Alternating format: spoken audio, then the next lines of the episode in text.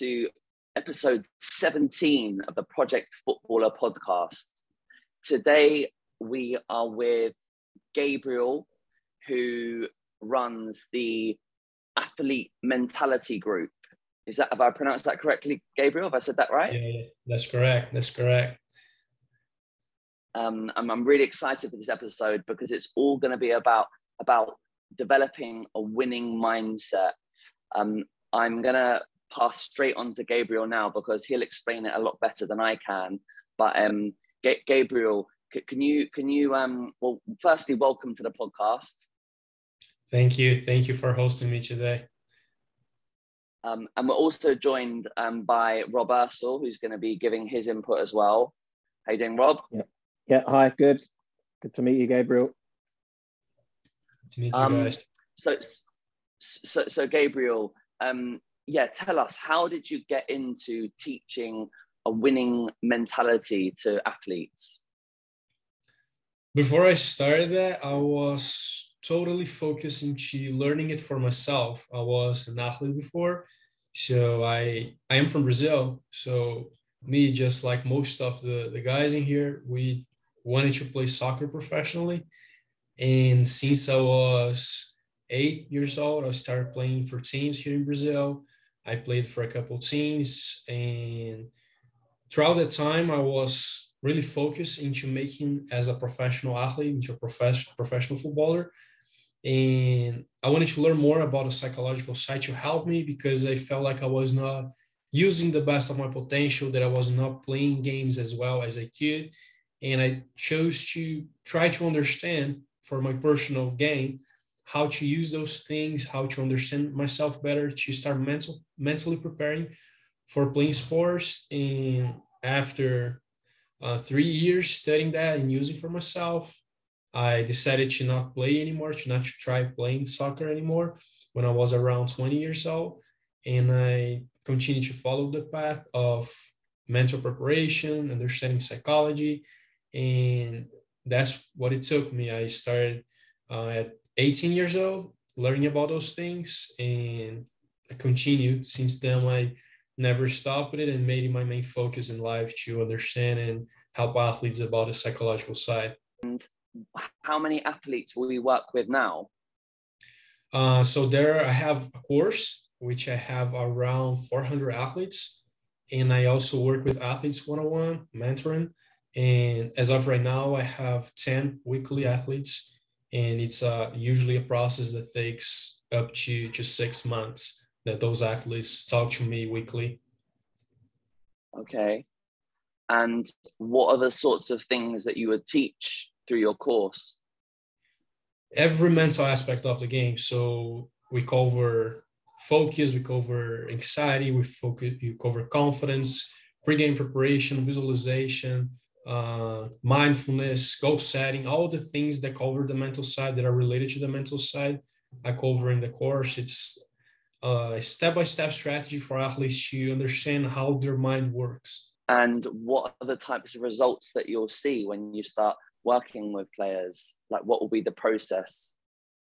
Uh, so try to understand what is the thing that is holding them back. So each athlete has their own needs, their own goals that they want to accomplish. Some athletes uh, feel too anxious before playing. Other athletes feel like they are not so focused during the game. Other athletes don't know how to deal with failures, don't know how to cope with mistakes. Other athletes care too much about what other people think about them.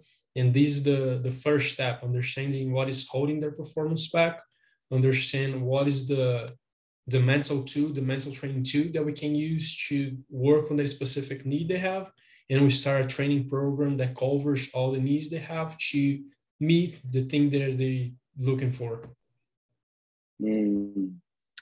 Oh, yeah. I mean, hearing some of those examples that you gave, um, yeah, I could obviously, I could think about when I played, I could definitely have used with help in some of those areas. Like I know, yeah, I know as a kid, um, I personally would get myself in a real state. Um, and I know, I know like my inner voice would be sort of like negative. If I make a bad pass, it'd be mm-hmm. like, oh, Sean, why did you make that bad pass? And oh no, the, the manager's upset. Or you know I would start then like or this would start compounding.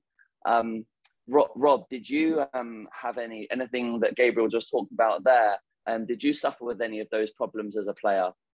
Um, yeah. So one thing that I, I, actually did, so probably most of it I probably could have had help with. One thing I did um, do before games, probably when I when I started when I was about 20, 25, something like that, was visualization. I, I found that really helped me. Um, like actually picturing what I was going to do in the game before I did it. Like I wouldn't before I actually started doing it completely off my own back. I would never have thought that was something that could help me, but it hundred percent did. And um, obviously, uh, probably the mental side of of the game was relatively like ignored for many many years because we don't know we didn't know half as half as much as what we do now but it, it can't be ignored now. So it's something that i mean i think it's it's right am i right in saying gabriel that you work with adults mostly? Yeah yeah mostly adults. Uh, so yeah. the main range of age is from 15 to 25 years old. Yeah but i mean i think as we're going to talk about later um, i think this is something that that kids probably need. Um, i don't know what you what do you think about that gabriel? Yeah absolutely absolutely. It's a different approach for kids as yeah. they are not aware and probably won't be as motivated to work on the mental side. So the the role goes mainly for the parents what the parents can do to help them what the parents can teach them to do. But definitely definitely. And especially because at young age the it's when our core interpretations or when we learn the most neuroplasticity our capability to learn things is at its peakest at during young age so it's crucial that athletes learn good things during those times because if they learn bad things it's going to take a lot of work to unlearn those things yeah uh, um, i think like with um, tailoring it towards more towards younger players. Obviously, I would, I'd kind of just from guessing, I would equate it to studying. Studying gets a lot more serious when you're 19, 18, 19, 20, and you're still studying, doesn't it? But you have you have to have that basis of that. And I'm I think with the mental side of approaching sport, it's probably this. It could be the same way, where you have to build that base when they're younger. You don't have to obviously go into as much detail as you would later on with with adults, but you build that base so they're more more um, susceptible to it later on. Yes, yes, absolutely, absolutely. The more you learn good things at age, the less you have to work on those things later when you are older. Yeah, yeah. Well, I remember um, there was something that um, Ronaldinho spoke about where he would just like sit in the bath for hours and hours and just visualize. Yeah, he would like visualize like what he was gonna do. Like he could almost like picture every like moment of the game, where he was gonna receive the ball, the sounds of the stadium, the passes that he would do, and you know, like what what a creative player, like the ideas that he would come up with. You know, it, it's almost that it's not happening exactly in the moment, but they're created beforehand. Um, I mean, yeah, can, I can you really imagine that, that, Gabriel? Really?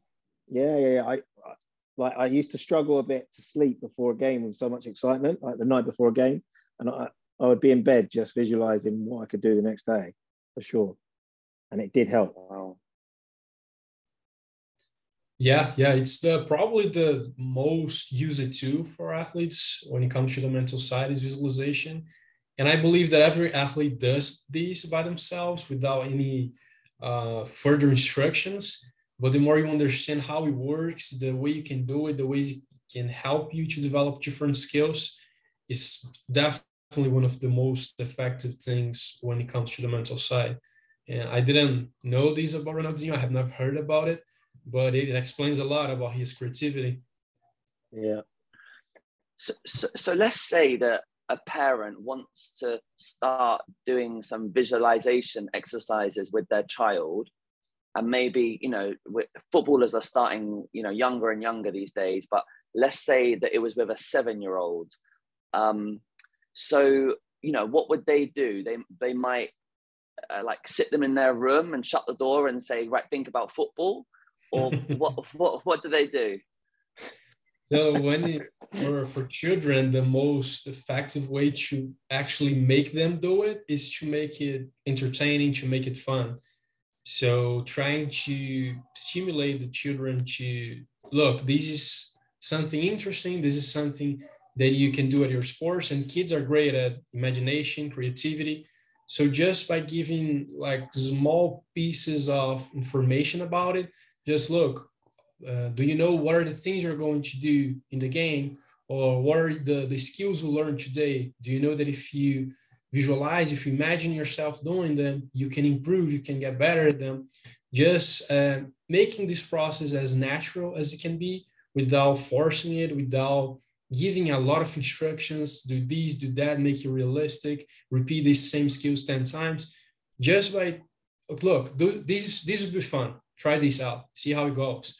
Or even when they are playing like on the field or just doing something when the children is trying to learn explain to, to the children look visualize this before. Imagine in your mind the things you're going to do before you do them and see how it helps you to understand the movements i think this would be the best way to get started with it since the the most important thing we have to have in mind when we are training children is that the more they are intrinsically motivated, the more they have fun when they are doing something, the more chances they have of sticking to those things in the future.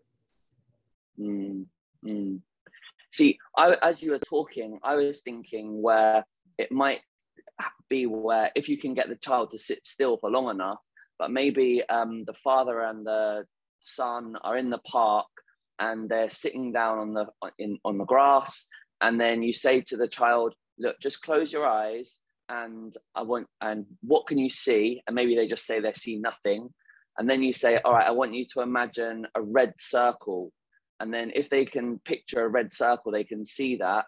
Maybe then you could then build in okay can you see yourself now then they see themselves maybe you get them to see themselves at a football game at their pitch and then you build in the other players um, maybe at that point they've run away and they've got too distracted and we've lost the child.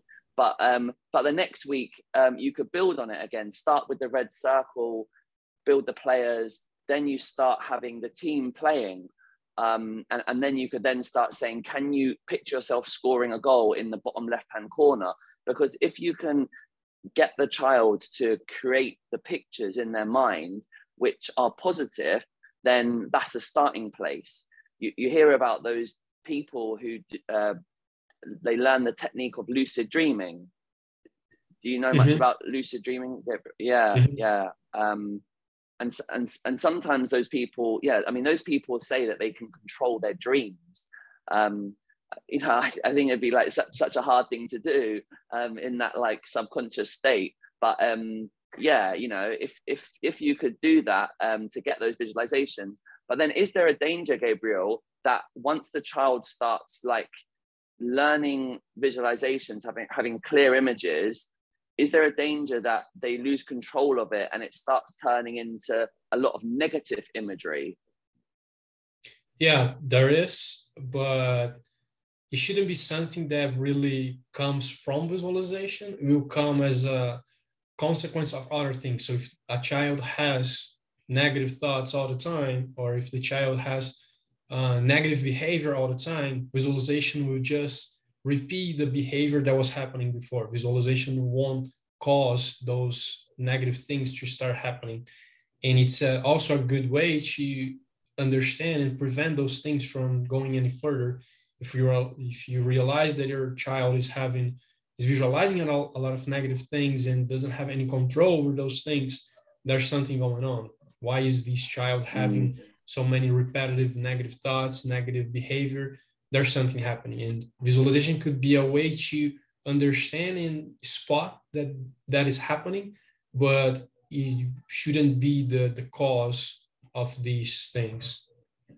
Okay. That's helpful to hear that. What's your view? What do you teach your athletes about po- positive affirmations?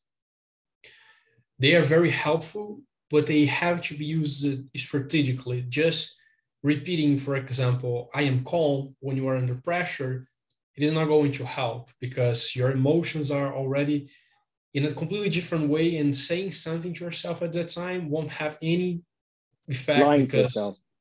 Lying Exactly. to yourself. Exactly. So those affirmations they have to be strategic in a way that they shift your perspective. So for example when you are really anxious before playing and if you were feeling anxious instead of saying i am calm or i don't care what happens in the game you start reframing to i'm excited to play this game or i love being here and you start reframing that anxiety as excitement and then we'll bring will decrease the level of anxiety and change the perspective towards a more positive scenario a more positive expectation of what might happen in the game. And outside the scenario of reframing anxiety as excitement it will be the same principle. So instead of fighting back the thing that is happening to you trying to shift your focus into something else. Mm. Well, uh, I mean, that's very advanced what you've described because in the example that you've given, the person um, is emotional, their heart is beating fast, they're anxious, and they're trying to convert that. And then you're saying, like, recognize that as the cause of excitement, which means you love the sport and so on. And that's why it's happening. That calms you, down and reg- regulates yourself essentially. But then for a child, that's going to be quite hard. Um, I mean, how might a parent um, just introduce affirmations to the child?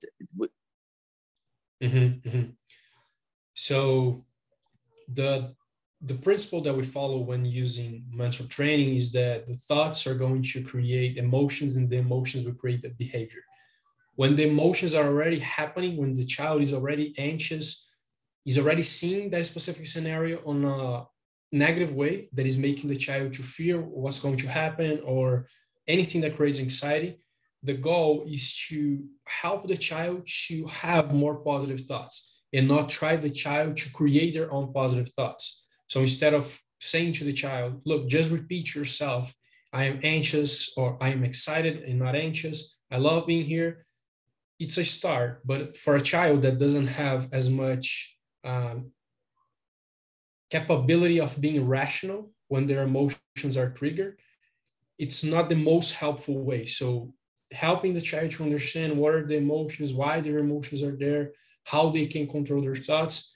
This is a start, but the most effective thing, and the younger the, the, the younger the age, the more important this is, is that you help the child to have the thoughts that you believe that will help this child to change their emotions. So acting as this external brain of creating thoughts for the child instead of expecting the child to have their own thoughts by themselves to deal with that situation.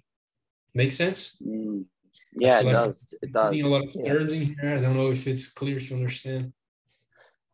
Uh, I just want to like kind of go back to when we were t- when you- when I said to you about players are lying to themselves. So Mhm. I think I think um, something that I encounter a lot, both as a player and as a coach, the, definitely more and more the last, I would say five six years, um, is players who cannot take criticism, and I think I have this. Um, what what would you? I, I don't want to speak too much about. It. I want to I want to ask get your thoughts. What do you think about um, constructive criticism and players' ability to take it? Should they just not be criticized, or or do they need to be? Is it a skill to learn how to take that criticism? Mhm, mhm. So there are two two main things to talk about for this topic. The first one is of if the the athletes should be criticized, and yes, they should. Being exposed to stress, it's uh, it's tremendously important for the child to develop resilience, confidence, learn to deal with their own emotions. And there's also the the environment that helps the child. So if the environment doesn't support the child and gives criticism, even if the goal is to offer constructive criticism, it won't be taken well. So it's important to, yes, criticize the child, but before that happens, before the criticism comes, it is tremendously important that the child feels welcome in their environment and that the people that are in there care for them. So, and of course, this involves several factors, and this is not something that changes overnight. But if the child feels welcome in that environment, feels safe, and then a criticism comes, the child is more likely to receive that criticism in a good way. But also, each individual is different. Each child learns different things, especially because those things are coming mostly from the way they are raised. So if the child is a spoiled child and then coach comes and criticizes them, criticism will not be taken very well. Yeah. But if the child starts developing these early on and the parents are helping with this process of exposing the child to stress in a good way, the child will develop this capability, this skill of resilience.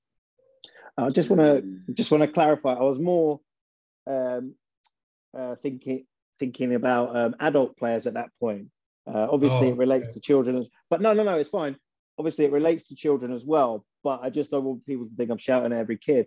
Uh, um, it's more no, no but you know more, oh, so go on, go on. more in the men's game, especially now that people with social media, I just find everyone's just nice to each other when they don't mean it, just so someone says something nice back.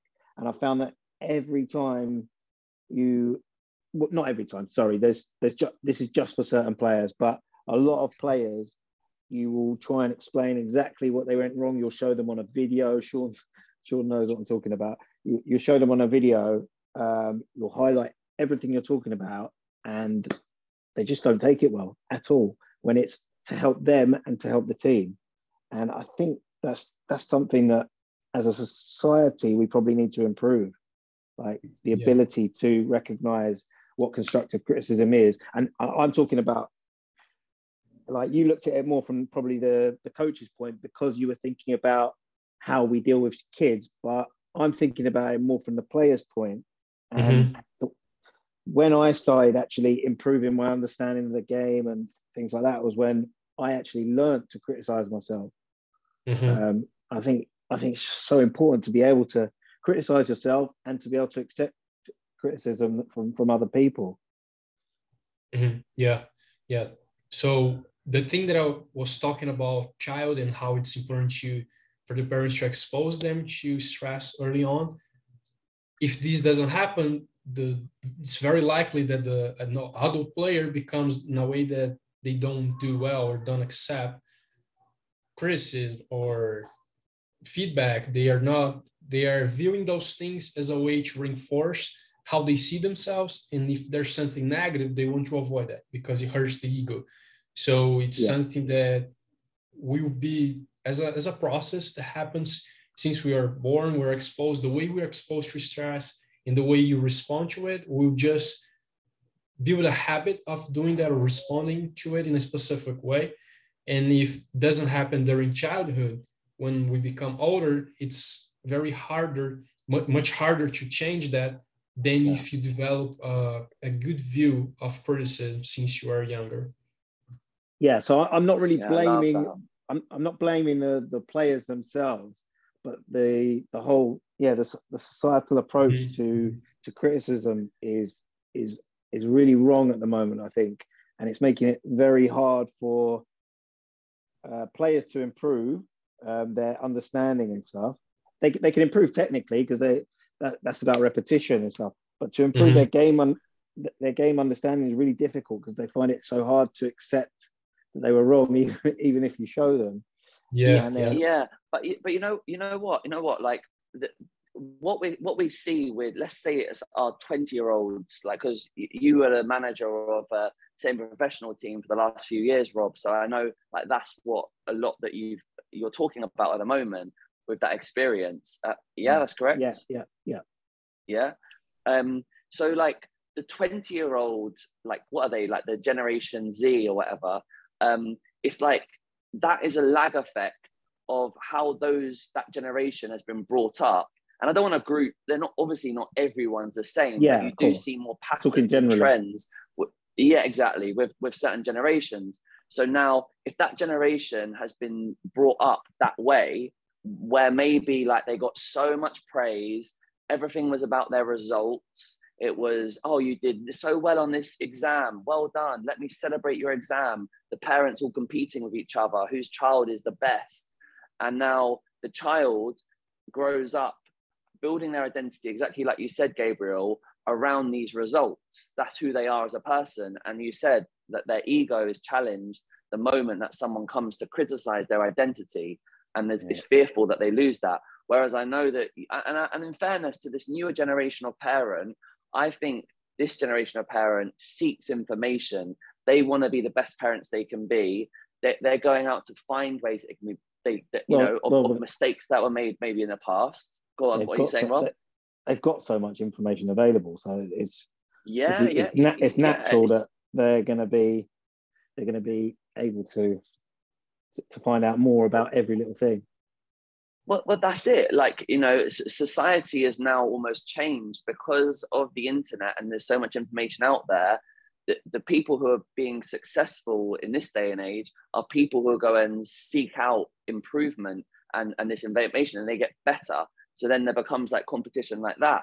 But um you know in that process i think that this sort of growth mindset is yeah. becoming like far more talked about and it's um it's more widely understood by this generation of parent, I think. So I'm, I'm very hopeful that the future players are going to be more comfortable with criticism, with self improvement, but because the, the parents understand the, the, um, the benefits of teaching this way.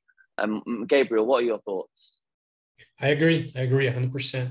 And one of the things, as you're saying, that most players don't do well with this kind of situation is because they were never thought about it. So you were born, you were just thrown into a system of doing the right thing, people praise you. Do the wrong thing, people complain about you. And you just keep seeking for that approval, seeking to do the right thing. And whenever something doesn't go right, you don't want to face that because it really hurts you. So it and it's also hard to blame the players or to blame the parents because they didn't ever have the information about that. Like you don't learn that at school, you don't learn that at any place. So it's hard to find a way And today we have the internet but even so if you are born into a house that your parents don't know about it your parents don't understand how to make those things work for you and they ju- just do the things that come to their mind without any instruction and when you find out about it you are 20 22 years old and you go okay how do i work on these now but you have 22 years of life that you were just repeating the old way, just reinforcing to keep behaving like that. How do you start changing that now? It takes time. Yeah. So it's hard to blame the players, it's hard to blame the parents, but hopefully, as you said, today we have a way to work on those things. Mm. And, and would you mind just expanding because I've got like a rough knowledge of you know I've read um, Mindset by Dr. Dweck um, that's like mm-hmm. one of mm-hmm. my favorite books. And um, so I've got a bit of a knowledge on it, but obviously nothing compared to your level. So maybe would you mind um, just giving, uh, talking to our parents, um, just just talking a little bit about that, uh, what you know about growth mindset and what you advise. Mm-hmm, mm-hmm. So probably the the most important idea of this book that you just mentioned is praising effort and not praising the result. So instead of coming to your child and say, look, you scored a great goal today. Congrats. I'm proud of you. Go more for you're running, you were helping your teammates today. You were your work ethic was awesome today. During the week, you were training a lot, and that showed in the pitch today. That's the way to keep doing, that's the way to keep going. So the more you're able to praise the process of the child, the things the child is doing daily, instead of the outcome that comes out of it, the child will be more prone to focus on the process, to deal with challenges, to deal with mistakes in a better way. And it's hard to do that out of instinct because it's not our nature. We want to do the right thing. We want to do the good things, the results. We want to win. Uh, since the child starts playing, the child wants to win. So if there's no instruction there of, look, this is the most important thing for you, and that comes as appraisal for the effort, then the child is able to start shifting the mindset towards the process, towards the things that are under their control. So this is the the most the number one principle for the growth mindset is to focus more on the process, to focus more on the effort instead of what comes out of this effort. And another thing that is, uh, I'm pretty sure that Carol Dweck cited, cited this in her book, that is not looking for external praise or external rewards. So there's a, a very interesting research they did to see if the kids were improving their performance, improving effort, if they were giving external rewards and as simple as it could be, like uh, stars, giving stars to children, paper stars for their doing a specific thing. And the more they went through a process of getting external rewards for doing an activity they had prior interest. So if a child was drawing every day, and then you start giving recognitions, so you start giving a medal or start giving something to, to that child, their intrinsic motivation decreases as you insert, as you add external gratification to it. So really? for, we're doing yes, yes, and the numbers are like the if I'm not mistaken, it decreased by like 50% of the interest of the child when it was not always given. So sometimes you give it, sometimes you don't. It increased a bit of intrinsic interest, but the more uh, consistent results was not giving anything to the child rather than just doing the activity by their own interest. And, and sorry, does it, does it specify um, like what what caused that or?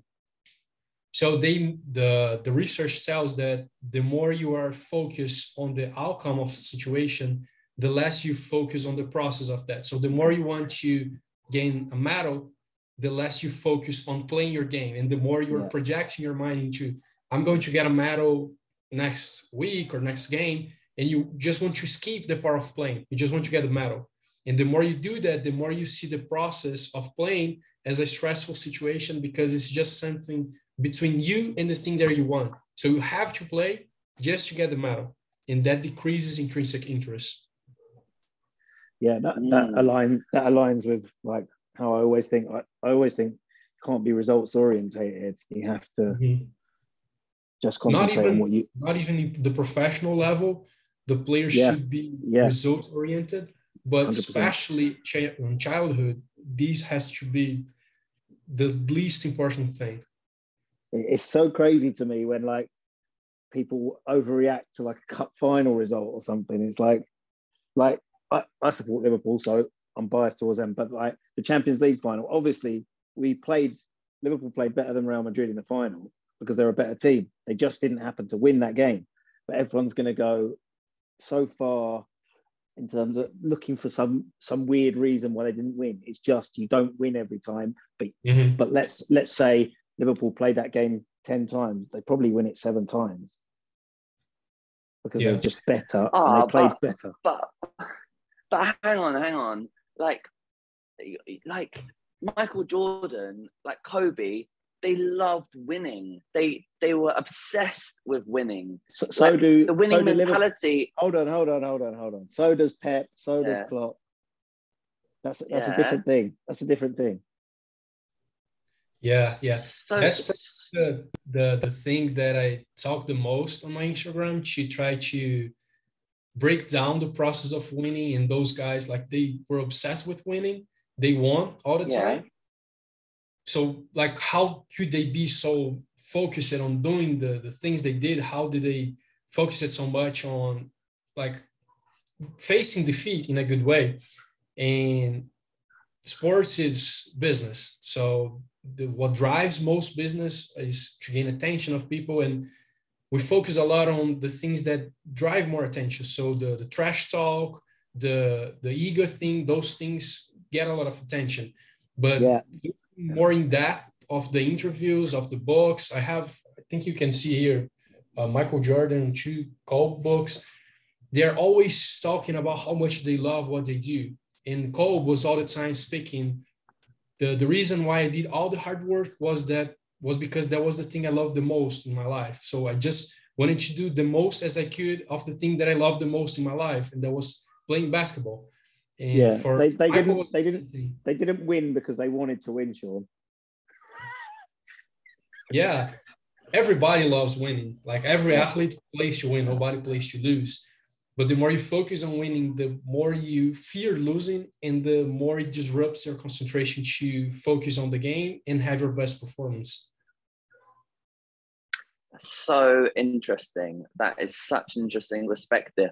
So it's it's almost like it's a whole because I'm thinking about a video that you shared, Gabriel, recently.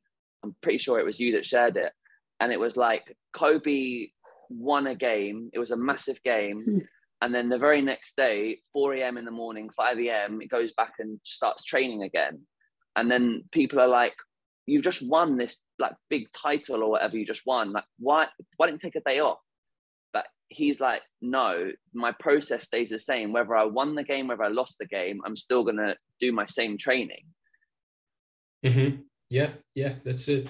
And it's although it's um, easy to talk about it, but when it actually happens, when you actually win, all you want to do is celebrate. And when you lose, all you want to do is complain and dwell on the mistakes.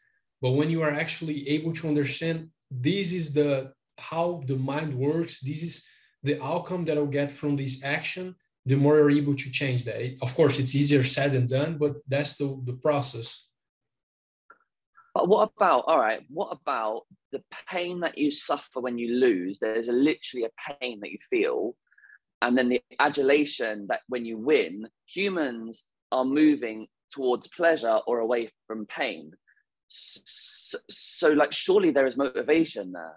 Yeah, but hold on. You sorry, sorry, Gabriel. You can't do anything with that. You can't do anything with, oh, it hurts, so I'm going to win next time. It doesn't help. Yeah, yeah. So yeah, mm. we were driven to those two things to avoid pain, to seek pleasure. But the more you but understand how, the process, how do you do? How do you do it exactly? How? How do you do it?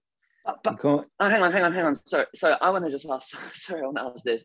Like when you say there, it doesn't matter whether you feel that pain or not. Like if you start diluting that, maybe then you start going into your tackles a little bit softer. Maybe you don't make that recovery run that you would normally make. Maybe you don't make the extra run to the box to go and score a goal. My answer is if you understand the process, you know that you have to run hard and you know you have to tackle hard. That's part of the process. Like it's not, you, you, you can't do anything with, oh, oh, I just want to, I don't want to feel that that pain again. You can't do anything with it if you don't know how to do anything. It, it doesn't make sense to me. Like I re- that's another for me. That's another one of the that that kind of cliche is is what it's a crutch for people who who haven't got anything really. They haven't got a way of improving the situation. I yeah. think. Yeah. So to we're going to have the behavior that's the most that we have the most motivation to act over. So if we are used to do something and it helps. So, for example, when you get really mad, you're angry, and you use uh, aggression, that's a great way to solve the anger. It really goes away. So the next time it happens, you're just gonna repeat that. For winning and losing, when you when you win and you celebrate, that feels great. When you lose and you don't on mistakes, that's all you want to do because that's basically what you were what happened to you. It's your first instinct. But the more you understand, okay, if I dwell on mistakes, this is going to make me more stressed. This is going to help to create this memory and make this memory stronger on my memory, the memory of loss.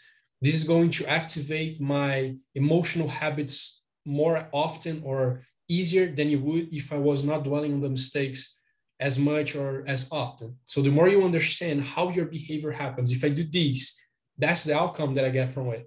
And the more rational you're able to be about those decisions, the more motivated you get to behave in a specific way. So for Kobe, since our early age, it was clear for him.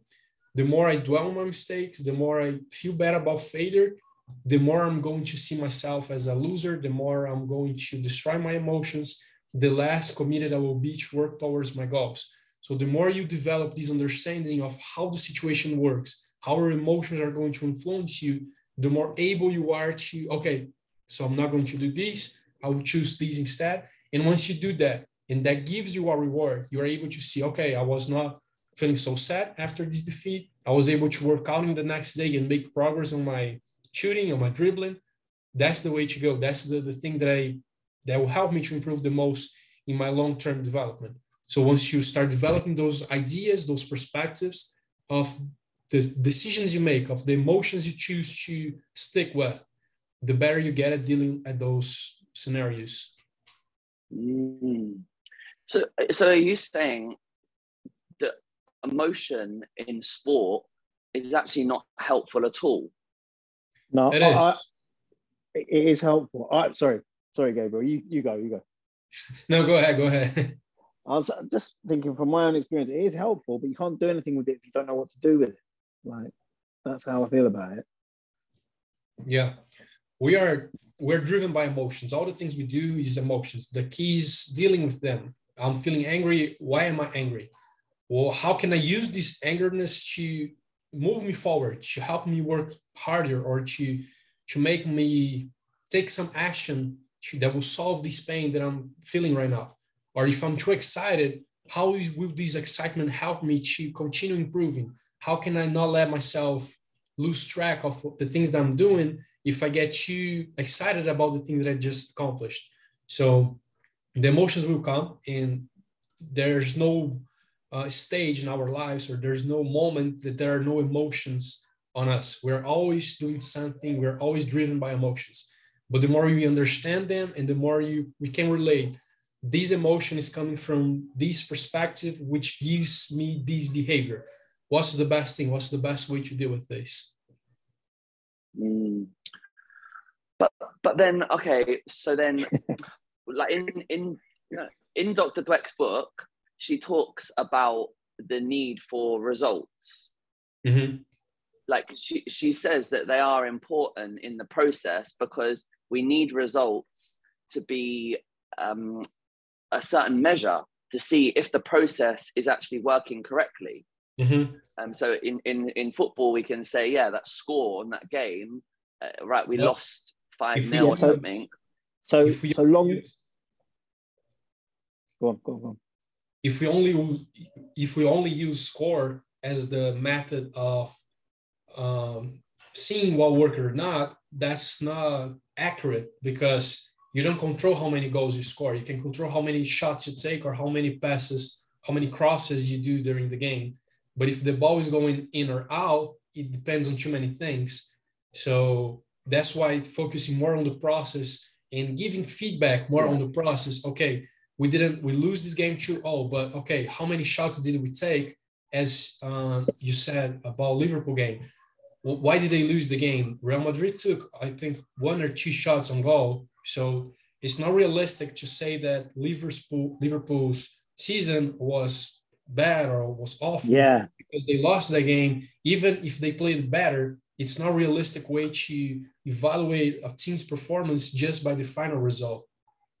Uh, so, Sean, how I want to, um, you might just be asking, you might understand this anyway, you might just be asking the questions, but how I'd explain it to you or anyone like you asking the questions is yes, you look at results, but you look at results in the long term and they will, they, you will get good results if your process is good for the long term. But by judging it, I think like a cup final, for example, you like it's such a one one game is such a small, um, a tiny sample size to judge how you're doing. And let's say 20 games, is still a small sample size to judge how you're performing. It is, but over the long term, that is where your your results should start to match or align a little bit closely with your with how you train, how you how you prepare, all of that stuff. Um, XG Mm. is not perfect at all. Well, XG is really good. I think it's not a perfect indicator, but it's really good. If you look at um, a lot of the Premier League, Hang on, what is what is XG? What is XG? Some of our parents might not know. Yeah, so and you. So it's expected goals. expected goals. So um, they calculate the likelihood of each shot uh, being a goal, uh, depending on the distance, the type of shot, um, how many defenders in the way, whatever. I don't I don't know the exact method, but it's really good. And if you look at the the teams over a season, now everyone says that everyone whoever wins the league is the best team. That's that's also nonsense Like 38 games is not the definitive um, sample size either. But you're going to get much closer over 38 games to the best team always winning than over two or three games. But um, if you look at the XGs for this season, I think there were in the Premier League, it was like it was like one or two out from how many goals should have been scored. And you'll look at Man United uh, goals for versus goals against. They had XG that they should have scored, which was very close to what they shouldn't have scored. And every every team is basically like that. Man City overachieved in terms of their finishing by a little bit of a surprising margin.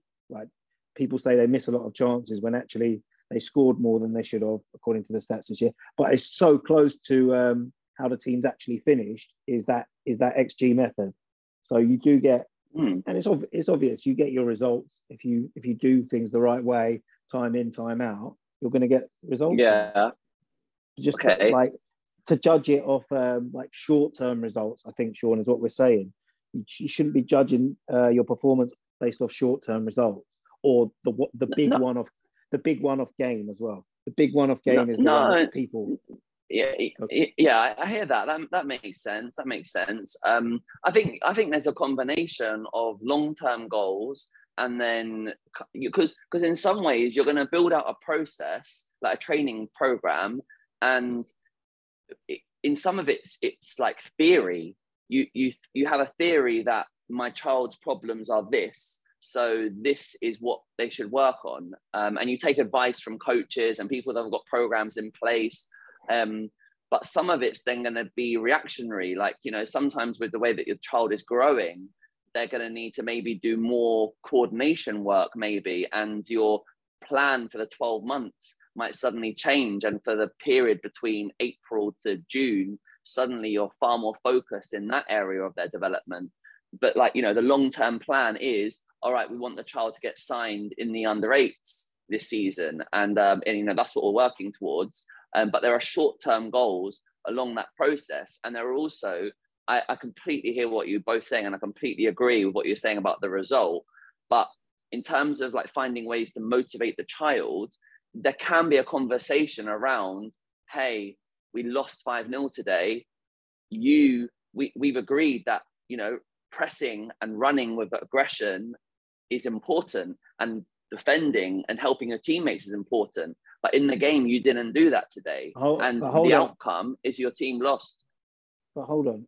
Like, why is it why does it matter that they lost 5 0? Why is that linked to it? Because football has winning and losing. In the no, end, no, you hold rather on. win than lose. Hold on. Yeah. So if your kid wasn't pressing and you won 5 0, you wouldn't say anything. Of course you would. You would, then the you result, would still say, result, yeah. The, uh, the, result is irrelevant. It's relevant, but it's irrelevant. But we your... could, you could have won. You could have won ten 0 You'd say to the child, "You didn't press." Like uh, when we play a harder team, you're, you're, you're, you're not. Why are you not pressing there? That's you know, we haven't yeah. taught you that. We taught. Yeah, so what I'm saying, yeah. so what I'm saying is, why did you start with we've lost five 0 today, and that's why I'm like it, because because yeah i'm i'm like trying to bring it into the conversation to say that the result in the the result can help in the process because it can link it but I, I found it really interesting that you said because I want to take it back to about like um, the study that said no medals and trophies because it goes even further to what you said at the very beginning, Gabriel, about um, a child needs to do something that's fun. And if they have something that's fun, they're going to do more of it. And mm-hmm. then maybe getting a trophy and getting a medal makes football a bit more fun. Can, can you not see that? Yeah, yeah, but uh, I don't I don't think the best way would be not having trophies, but I think the best way would be helping children to see more or to seek more for the activity. So playing more regardless of what happens instead of seeking for that trophy. And there are several factors that can influence these, but you as coach, me as a, a, mental trainer, the things we can do is to help the child to the in the thoughts they have in the goals they set for themselves to always focus more on the process. The thing you were mentioning about uh, they lost five all and the the process that didn't work as well or the things they could have done better. When evaluating the performance, the the result shouldn't be a thing like to increase the importance of working on that. So yeah. you lost 5-0 because of these. But rather okay the things that didn't work as well in this game how can we improve that? And not coming towards uh, like a, uh, an anger perspective or a disappointment perspective. You have to help the child very rationally because a child that just lost is going to feel really emotional about their loss because it really feels bad for anybody.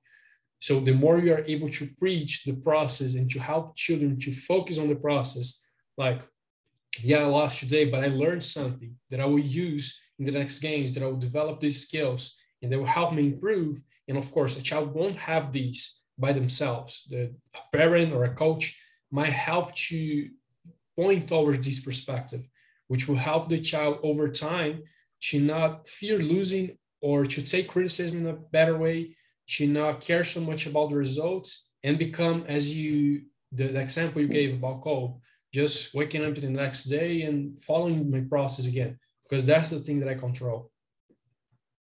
Mm, mm. I hear that. I hear that. Um, Gabriel, do you have any children yourself? No, no. I'm still 23. Uh, I feel like I still have a 23. time yes, plenty of time. Um, 23 and so so knowledgeable. Um, but but yeah, um, maybe you know in the future, if if you were to have your own child, um, would you want them to be a good footballer? Oh yeah, yeah.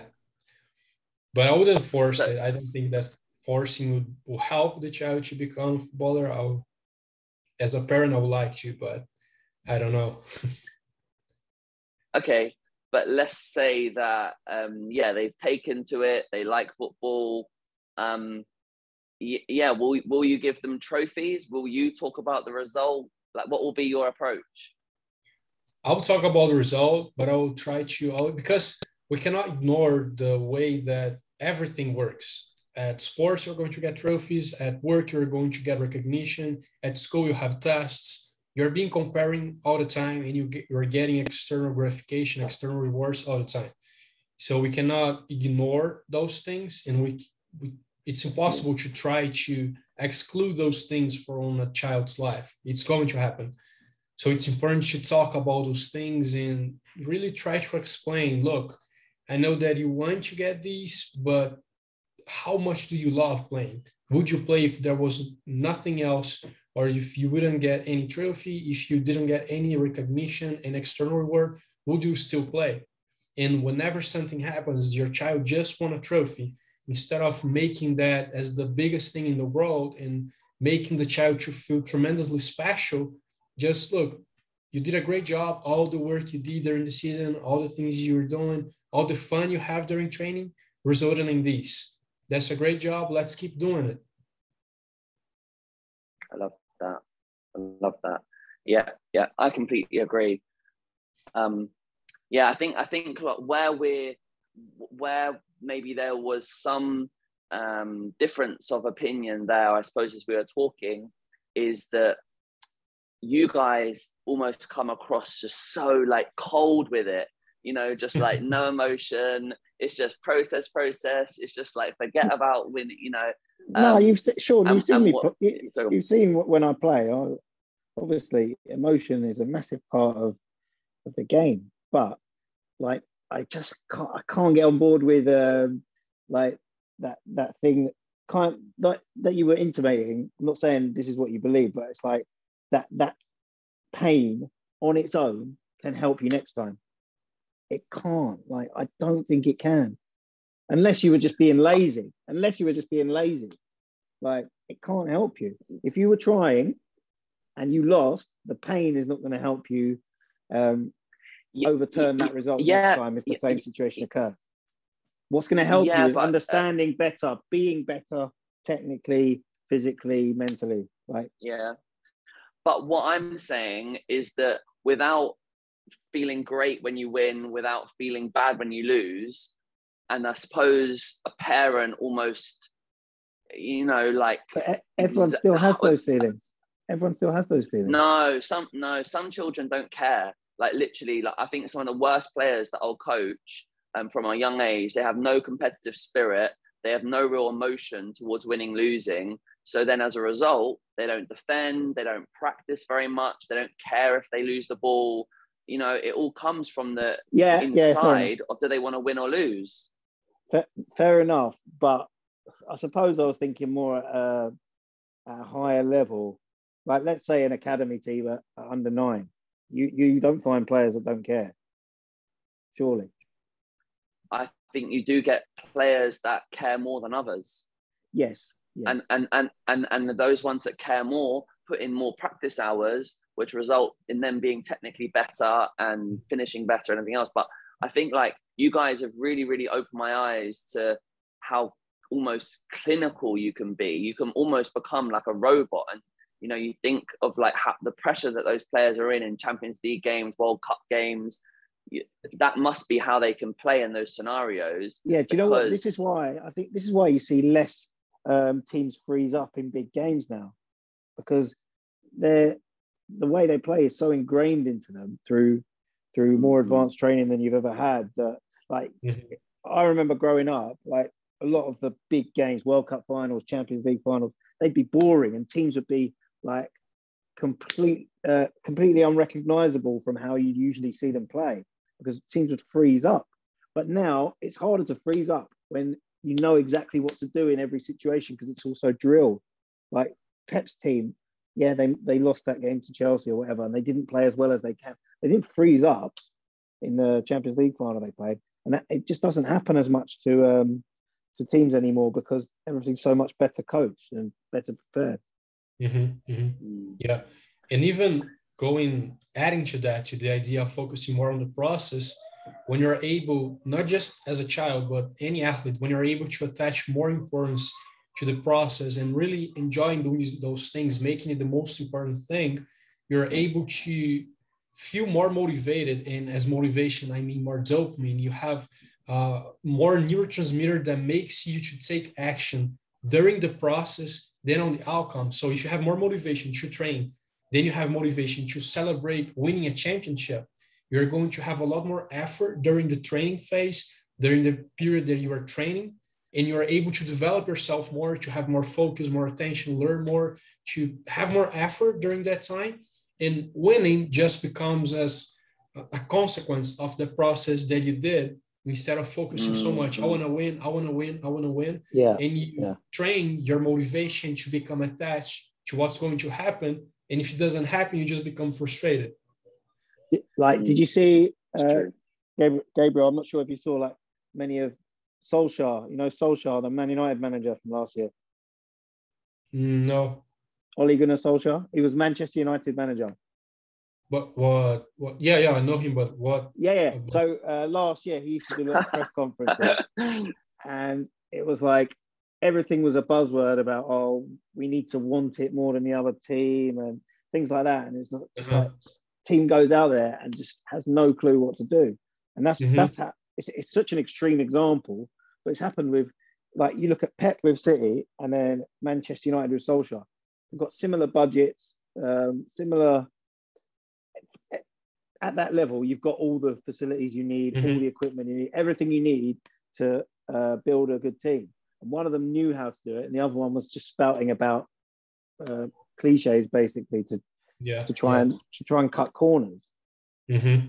Yeah, Guardiola when the when City lost the UCL final to Chelsea, he had a, a very interesting approach to losing. He was like proud of the second place medal. He was like kissing the medal and talking good things about how you should appreciate those players for being the second best team in the most important tournament of the world. So it changes our perspective about what winning means and how we should approach the process that actually takes to win and not if you win or not. Yeah. Fair enough. Well, um, now gabriel i mean this this has been one of my favorite episodes. Like I, I, literally have been learning like this whole hour that we've been speaking. So thank you so much for your time. I, I really really appreciate it. Yeah it's been great. Um like yeah um with with parents that will no doubt want to learn more from you um you, you have a course that, that you run. Can you tell us about that? Yeah yeah. So it's called the athlete mentality academy it's a, a platform that has all the the strategy for mental preparation. So basically, the structure is each module covers one topic. So we have entering the zone of flow, we have confidence, we have dealing with anxiety, we have motivation and habits, and all the things. There are five more modules out of those. And those are towards athletes that are from 13, 15 to 25, 28 years old. So it's actually practical drills, things that you can do that you learn and you apply to your game to train the mental side. Mm. But may, maybe some of our parents could take the course and then they would get some knowledge that they can give their children, maybe. Yeah, yeah, absolutely, absolutely. Uh, you the best way they could help is to use those tools in there and make it more, less uh, technical. So I explain how it works, why the brain does these, how these applies to your emotions. So if the parents can watch that and translate into a more uh, understandable way of doing things, so making the drills easier for children to do, that could be a, a good strategy.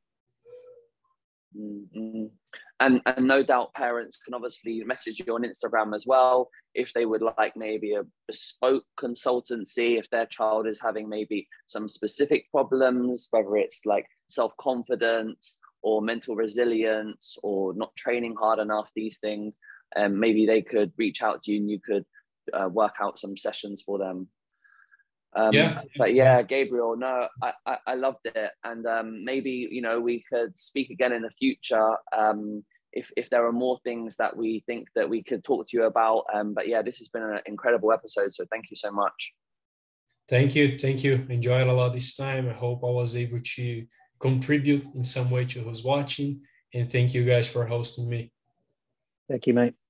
All right. Cheers, guys. Bye. Cheers. Bye. us. Oh, one second, it has stopped recording. One sec.